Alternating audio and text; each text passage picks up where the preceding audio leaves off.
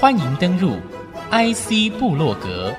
让部落格阁主谢美芳带您网罗市场情报，链接产业趋势，预见科技未来。请登入 IC 部落格。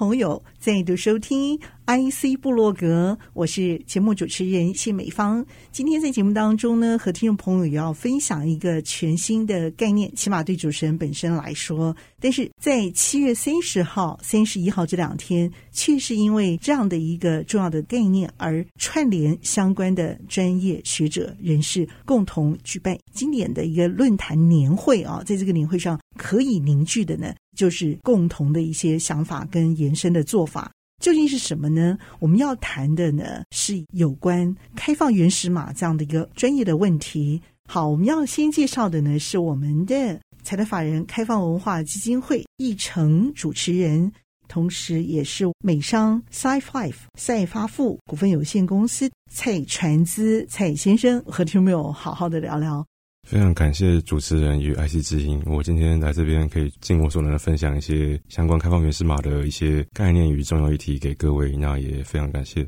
介绍一下为什么有原始码这个东西，它为什么那么重要，以至于到要开一个年会来凝聚大家的共识啊，一起来在这边继续来操练你们的强大的这个功力。它究竟会跟我们熟悉的这些电脑啦、城市啦，究竟又会产生什么样的用途？为什么要开这个年会？你们可能会有一些共同的文化元素在这里头，要继续激荡啊，去谱出一条新曲来。原始码基本上就像一个餐点的食谱，它会描述一道菜的制作方式啊，然后原料哪一些，以及你可能会有一些祖传或是家传的独门酱汁与秘诀等等。它其实就是你今天城市如何从呃一个人脑当中，然后交到一个电脑当中可以变执行的一个东西。那原始码就是这样的存在。它是城市喽，就是城市码。对，就是你今天你写，比如像我们软体业最常写就是 C 或 C 加加、Python、JavaScript 这些，可能你可以在呃电脑书籍里面看到的那些，就是描述一个行为，比如说你可以讲 print，然后就是要列印一行字，总之就是一种指示电脑去做事的指令，这种我们称为程式码，这样，那也就是所谓的原始码 （source code）。原始码就是来自于 source，然后 code 就是城市码、原始码这样的一个意思。说的太好了，所以你们就是写城市的一群科技人，对不对？主要来讲是这样，没错。那其实 source code 不见得限于软体，就连现在主要一些 IC 设计的硬体，我们也会有 hardware description language，就是硬体描述语言。我们用一个也是城市码这样子的。东西去描述一个硬体的行为，比如说接收到某个讯号，那你可能要对某几个聘角做，比如说高低电位的改变，这一些我们也是用这种程式化的方式去控制它，去写出这样子的一个描述，被做成硬体这样的部分。其实不止你的文化基金会的这个组织，也包括你现在服务的这一家公司哦。我相信都是很多我们在新竹地区哦，成为半导体事业群前段很重要的一个设计的主力啊，促成这个节目的一个访谈。你是不是有些话想要先对一些人说？非常感谢，就是。呃，我的好同事奶龙，然后非常感谢我们的公司美商赛巴富嘛，然后以及金星科技的一些就是前同事也好，然后现在的好朋友也好，都有很多帮忙，以及特别感谢一位 Viller 帮我们这么多忙，让我们可以继续进行下去。我们这一次谈的这些开放原始码，其实在年会里头，它的重要性啊，可以因为这群设计人而可以彰显它的重要性。这个里头也要让我们一般听众朋友了解一下，为什么你们会对我们的这些 IC 设计啦、护国神山啦产生一些关联？半导体产业一般来讲是一个非常就是商业机密壁垒非常深的一个产业，那其实离开放原始码多半都会有一些距离。最近会想要特别来上节目，其实跟美国的政策转弯有关。如同各位所知，在过去几年发生了中美贸易战，然后以及发生了所谓晶片短缺这样的一些重大事件。基本上，半导体的起源地是来自于美国。当年有 Shockley 以及 Kilby 这些非常重要的半导体的前辈，在半导体产业披荆斩棘。然后 Silicon Valley 就是当时矽半导体在那边发展。可是，就有非常多半导体晶圆制造的东西的技术，以及它的一些所谓的 field knowledge，就是说你的临场的经验是由作业员以及设备工程师这一些所掌握的，它很难被自动化。实际的问题就是成本嘛。今天美国人工非常的贵，那台湾就相对来说，因为我们的各类优势也好，所以我们人工相对较便宜。所以美国就在这二十年就慢慢的、渐渐的淡出制造业这样的环节。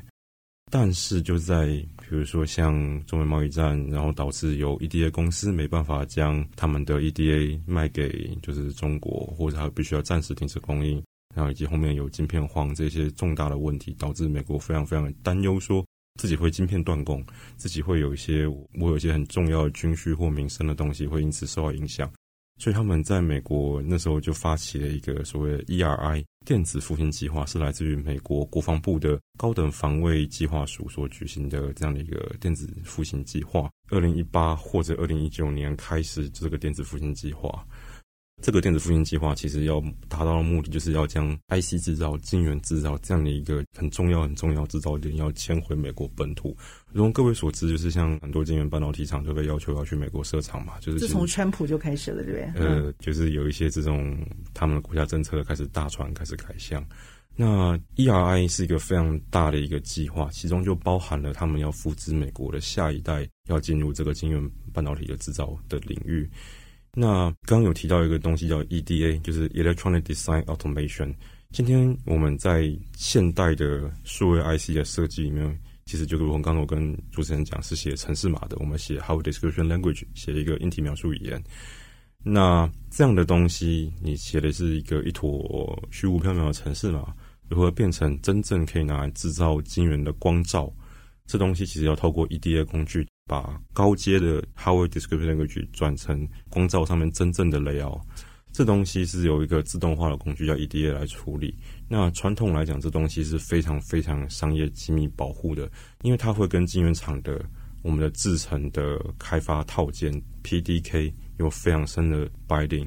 几乎没有任何一间晶圆厂商会愿意公开自己的 PDK。就连台湾在过过去有所谓国家晶片中心，也就是现在的 TSI 台湾 Semiconductor 的 Research Institute，我没记错的话，那这样的一个就是你可以让学术的人去透过它去拿这些资料、这些设计的套件，但是你都只能拿到一部分，因为其实这是晶圆厂的心脏，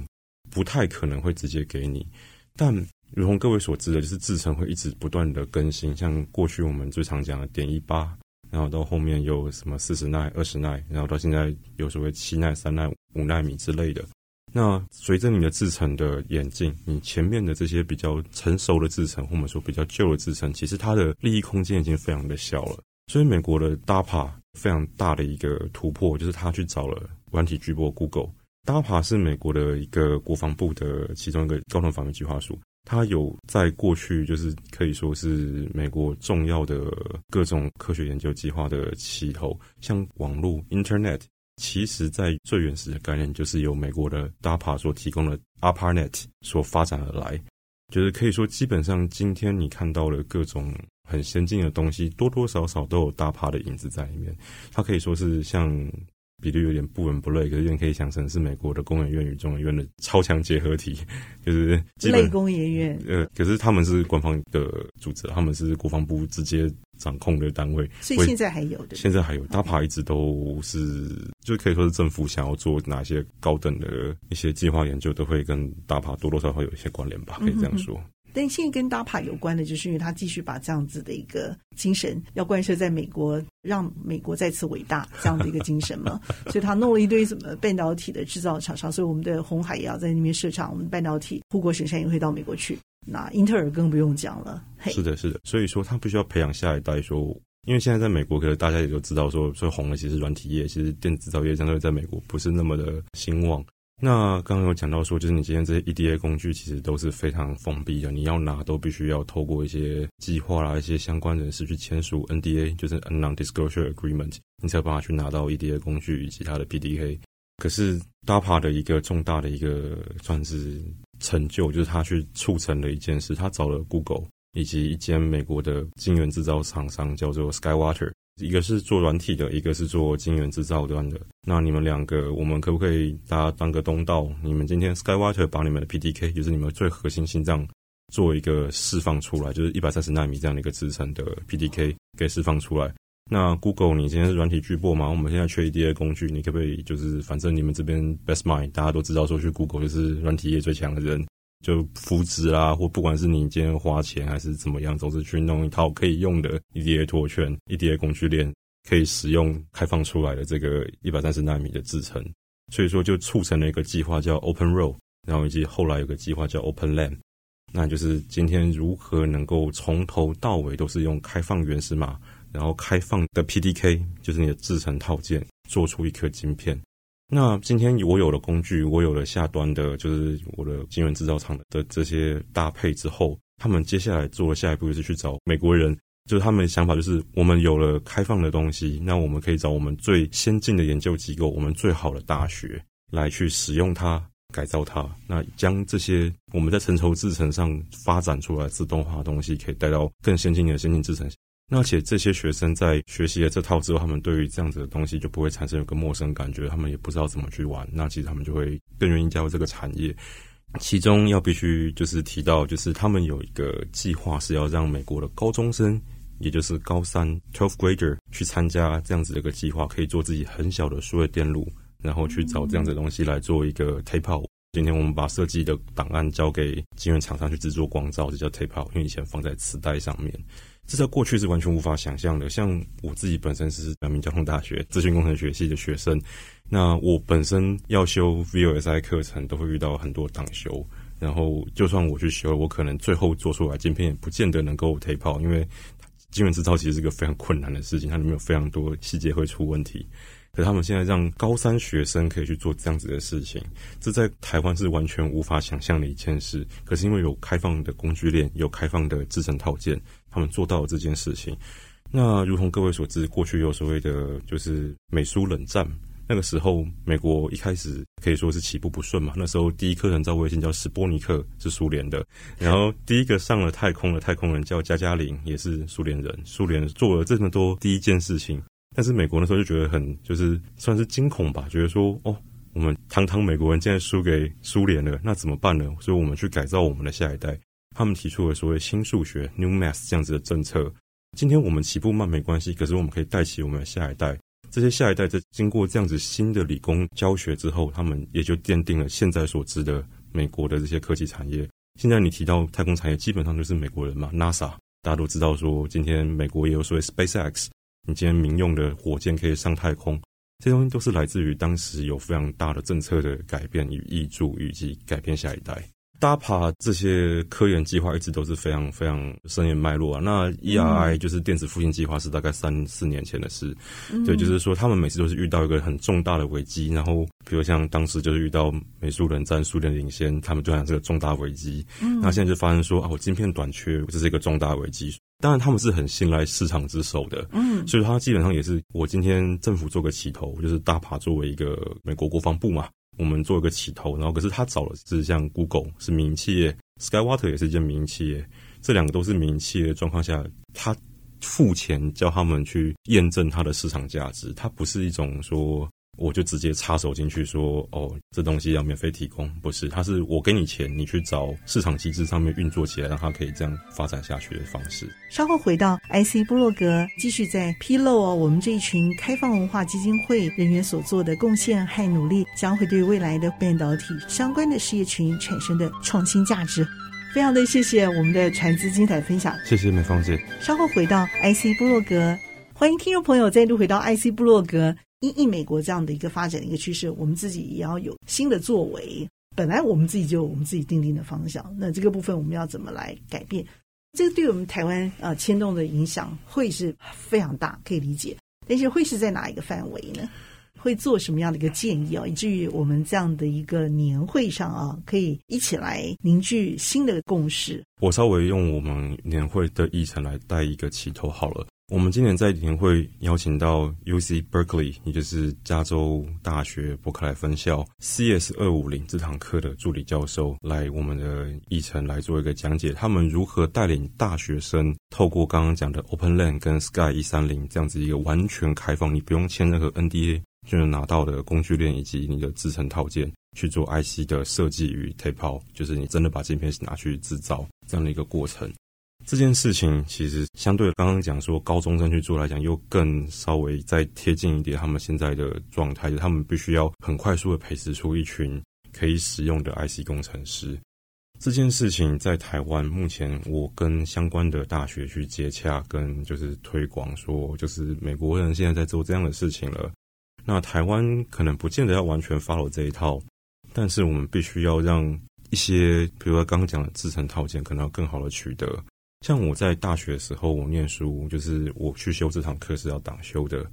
然后我必须要签 NDA，我才有办法去拿到这些工具与套件。但是在美国这样的环境底下，其实他们是开放原始码，我们不见得要真的完全开放。但是我会建议，比如像台湾一些成熟制成的厂商，可以适时的将自己已经利润不高的 PDK，就是说制成套件做个开放，可以至少可能不用签那么严格的 NDA 就可以取用。那 EDA 工具相对来说，如果能够今天也就是签一个比较简单的一些。合约我就可以使用的话，相对来说也会比较让学生更好进入这块领域。那为什么要去因应这样子的改变？今天其实很多新颖的技术在一开始的时候都是由商业公司所垄断与主导吧，我们这样讲好了。所以说，其实在一开始的时候都是非常封闭的一个环境。可是，在软体这边的业界已经经过非常多次的验证，就是你当你有开放原始码的东西出现的时候。会在可能一个大概约二十年到三十年的尺度，慢慢的被它盖过去。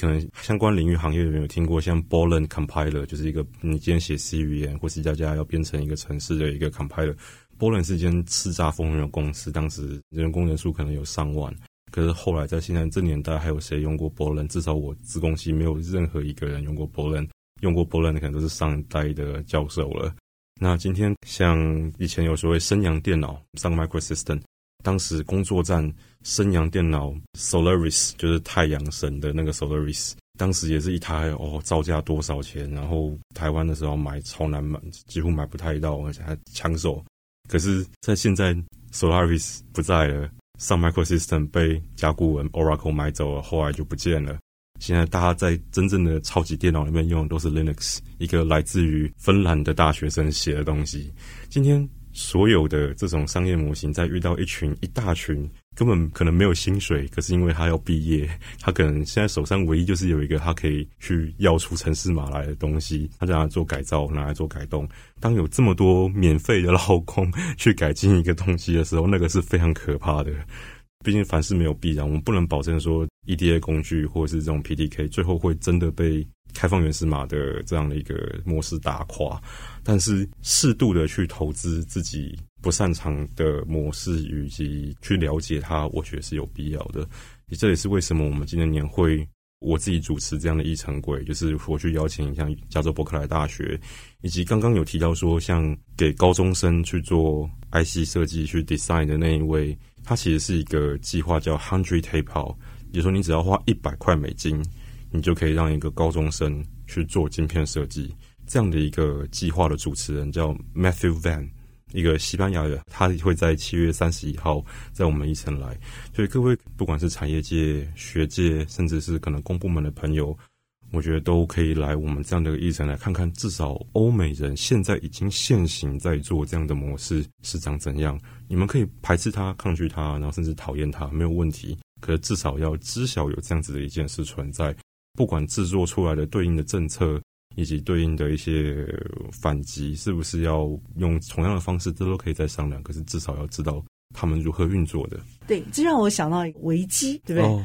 就是说我们过去呢，可能是找。大英百科，但是呢，维基百科因为共同的经营，这我觉得跟开放原始码的这个文化的精神非常类似啊、哦。是的，那就好像我一个嗯，芬兰的学生和后来的这些人，大家共同的脑力激荡，一起完成的一个 Linux，甚至我们都忘记它是芬兰开发，我们只会想到说，哎，圣诞老人。但是我忘了想到，我们现在会有这么通行的这些软体，这么棒的这些手机，哈，全都是从 Linux 这边开发出来的，所以。我相信我们的开放原始码这样的一个概念，可能会是另外一股登上这个旋风浪潮的一个开端。所以，也就是这个月喽，七月三十号、三十一号连续两天的这个年会活动，那么邀请各界有志之士一定不要错过这么一场重要的盛会。所以，有些开放报名的资讯吗？我们目前现在票务还在规划。那七月三十、三十一日在台湾科技大学，也就是台湾大学隔壁基隆路过去的那一个台湾科技大学会举办。那相关的票务会在我们的网站 coscup.org，c o s c u p